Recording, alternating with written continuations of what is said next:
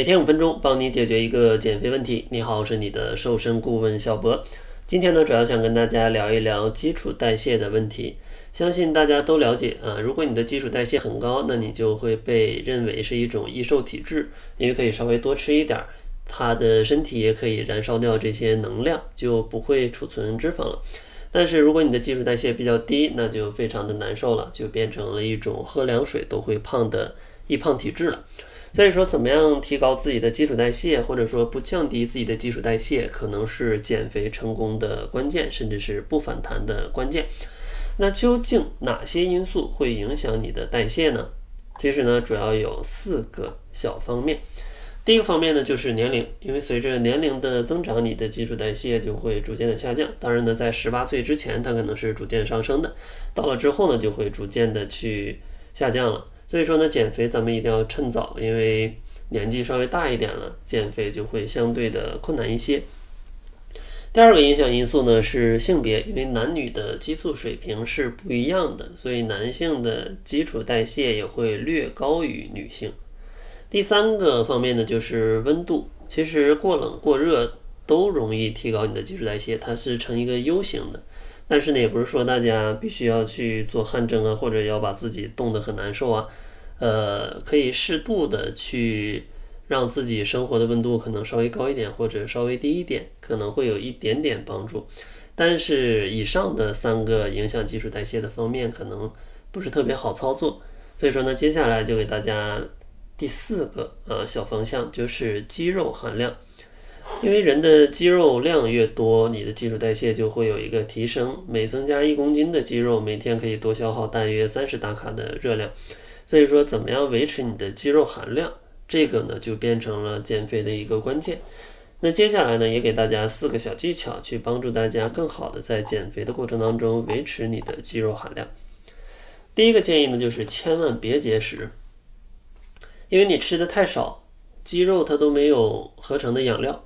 那你的肌肉就只能慢慢的就流失掉了，所以说呢，减肥不要吃的特别少。如果想要控制热量呢，比你需要的热量可能减少个三百到五百大卡就可以了。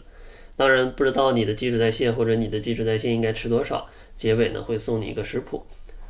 第二个小建议呢，就是一定要补充蛋白质啊，这个蛋白质就是肌肉的原材料。像蛋白质比较多的食物呢，主要是肉、蛋、奶和豆制品。但是呢，国人的饮食，或者说你不在家做菜，你总是吃外卖，那你的蛋白质往往是摄入不够的，因为外卖那里全都是碳水化合物。然后国人做菜其实也不习惯放特别多的肉，也不能天天炖排骨或者是涮火锅，对吧？所以说大家蛋白质往往是不够的。建议呢，每千克体重摄入一点二克的蛋白质，大家可以自己算一下啊，看看有没有够，不够的话就去补充一点。第三个建议呢，就是规律的生活作息，因为睡个好觉对于肌肉的恢复是至关重要的。如果你常熬夜，体内的皮质醇呢含量也比较高，会导致你的肌肉合成出现一些问题，并且呢还会有一些损耗。所以说建议还是早一点上床去休息，然后在一个漆黑的环境里，有助于你去分泌一些褪黑素，让你去呃睡得更好。当然呢，晚上也可以尝试去做一些拉伸啊、瑜伽呀，甚至泡泡脚啊。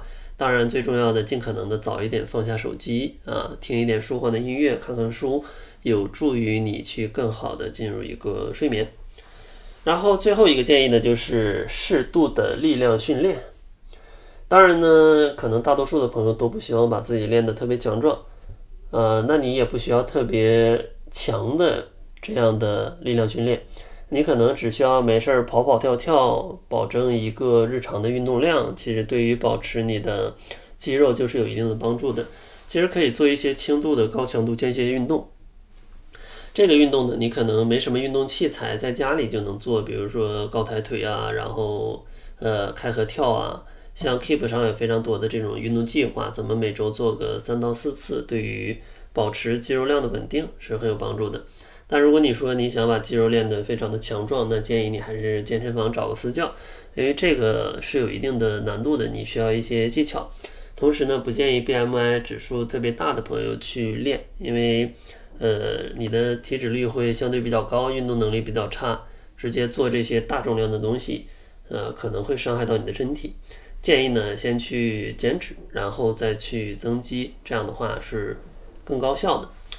那节目最后呢，还是送给大家一份食谱，告诉大家怎么吃可以瘦，还能保证你的肌肉含量不会有很多的下降。想要领取的话，关注公众号“窈窕会”，然后回复“方案”就可以领取了。那好了，这就是本期节目的全部，感谢您的收听，咱们下期节目再见。